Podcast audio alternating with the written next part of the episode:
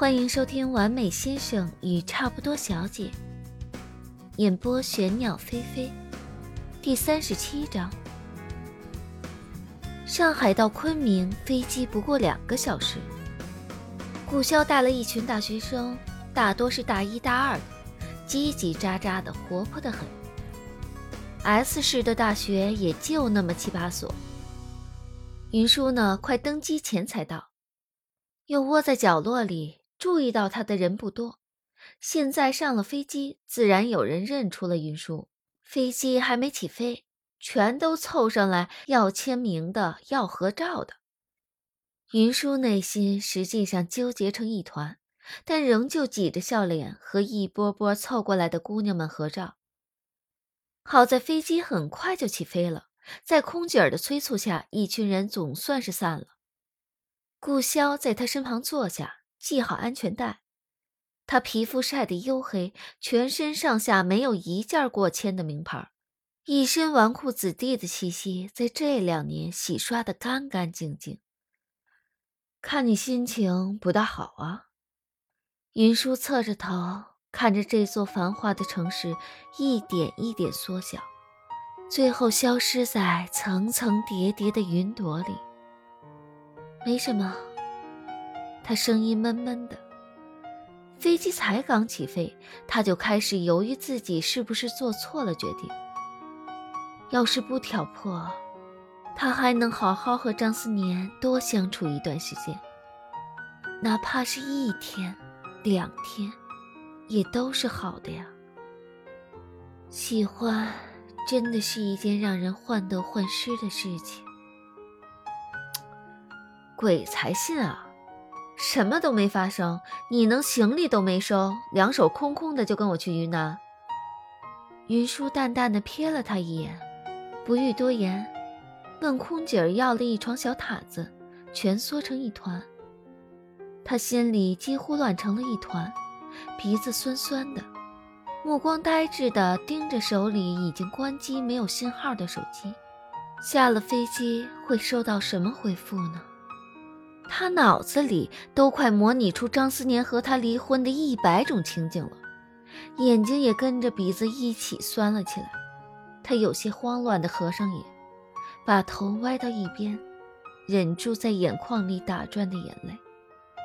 眼眯着眯着就迷迷糊糊地睡过去了。他满腔心事睡过去，自然睡不安稳。飞机落地前晃动一下就醒了。飞机上冷气太足，受了凉，脑子顿顿的疼。他只觉得做了一个很混乱的梦，内容模糊，只记得隐约有张思年的面孔。飞机一点一点降落，气压压的耳朵一丝丝的疼，和头疼叠加在了一块儿。他觉得自己像可怜兮兮被霜打雨淋的小白菜，满心都是委屈。下了飞机依旧混乱，带着几十个满地撒欢的大学生出来，并不是省心的事儿。顾潇人手不够，他也只好跟着一块扯着嗓子组织队伍，清点人数。将人组织好，坐上大巴，才匆忙开机。手机屏幕亮起来，中国移动的标志出现的时候，他有些害怕地合上了眼。挣扎几秒，才鼓足勇气眯开一条缝，手指点到了微信界面，准备看回复。退出主屏幕，发现通话上显示着一个红红的数字十，点进去一看，十个来自张思年的未接来电，每个电话都稳定间隔了十分钟，最后一个电话来自一个小时前，这是什么意思？云舒手指颤抖着回拨回去，耳畔响起的是：“您拨打的电话已关机，请您稍后再拨。”他的心像是被浇了一盆透心凉的凉水，还是加了一堆冰块的那种。张思年是已经厌烦到不想理他了吗？云舒狠狠地掐了一下自己的手心，才将几乎要落下的眼泪憋了回去。之后一路神情恍惚，山路十八弯，大巴在弯弯绕绕的山间公路里转来转去，虽然经济不发达，但一路风光颇美。身后的小姑娘一直都在叽叽喳喳，拿着手机咔嚓咔嚓拍照。他晕车晕得厉害，最后顾潇给他贴了两个晕车贴，喂了几片晕车药，困意上涌，才觉得不是那么难过。晕车药的功效实在太强大了，他的脑子都是昏沉的，那些酸涩的心事被一股一股上涌的困意遮盖起来。快要睡过去时，手机突然响起。云舒早就困到大脑迟钝，摸着手机，努力将眼睛睁开一条缝，看着手机上张思年的名字，唰的一下直起身子，惊讶的手机都快要掉下去了。车子经过一个坑，颠簸一下，他脑门也跟着重重的撞到了车顶。他捂着头上刚刚撞出的一个包，嘶了一声。手忙脚乱的接起电话，喂，你人在哪儿？电话那头声音冷淡，云舒总觉得像是在压抑着怒气。云云南，云南哪里？我也不知道，车还在路上，我去问一下。云舒问了下顾潇，最终将目的地的那个小村庄报给张思年。张思年言简意赅：“我人已经到昆明了，你给我乖乖的在那儿等着。”说完，顿了几秒，又补充一句：“你再敢乱跑试试。”这句话语调微微上扬，云舒只觉得脖子一凉，他觉得自己像是被人掐住了最脆弱的脖颈拎起来的猫，浑身的毛都要炸开了。没等他回复，张思年就挂了电话。暮色四沉，雾气从山间升起，他的心思比浸在云雾中曲折的公路还要曲折些。之后到了支教所在的傈僳族小村落里，饱含乡土气息的两层木质民居在依山而建，层层叠叠，错落有致。天很蓝，云低垂，最顶端的屋子仿佛建在云间。山脚是一汪湖泊，被夕阳晕染成了一片波光粼粼的红色。同行的姑娘惊叹出声，已分配好屋子，解散后就撒欢似的跑出去，满山都是笑声。她躺在民居的床上，大脑放空，盯着木头交错的房梁，手捂着自己的胸口，呼吸有些错乱。张思年一收到他的短信，就来了云南。这是不是意味着张思年也有一点点的喜欢他？乡间的床硬得很，一转身就吱吱叫。他又带着心事儿，一晚上都睡得浑浑噩噩。睁眼时，天将亮未亮，天边的云彩被朝阳染出一小片橘红。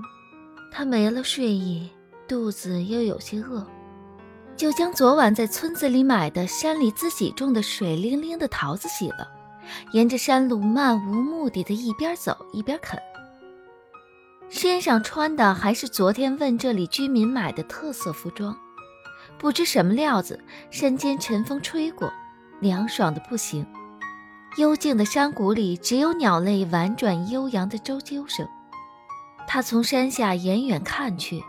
晨光里盘旋，山路尽头有一辆灰扑扑的小车缓缓驶来。太阳倏的一下从山间跳出来，阳光普照，车在山间穿行，像是披着最耀眼的阳光。山路崎岖，车速不快，车速一点一点放缓。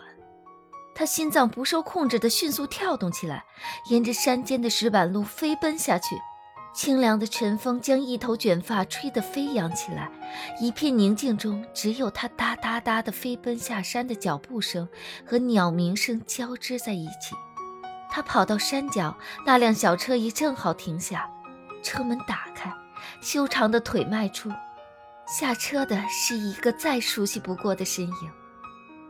张思年嘴角微扬，沐浴着晨光向他走来，金色的阳光包裹。耀眼的像神指，只是跑了短短的一段山路，他的心跳快得像刚刚跑完三千米，肾上腺素上涌，心漂浮着，脚像是踩在云端。张思年走到他的跟前，手抬起，屈着手指头，气急败坏地在他脑门上重重地敲了一下。云舒呜了一声，用手捂着脑门，可怜巴巴地看着他。真是胆子大了，敢提离婚，还敢跑了。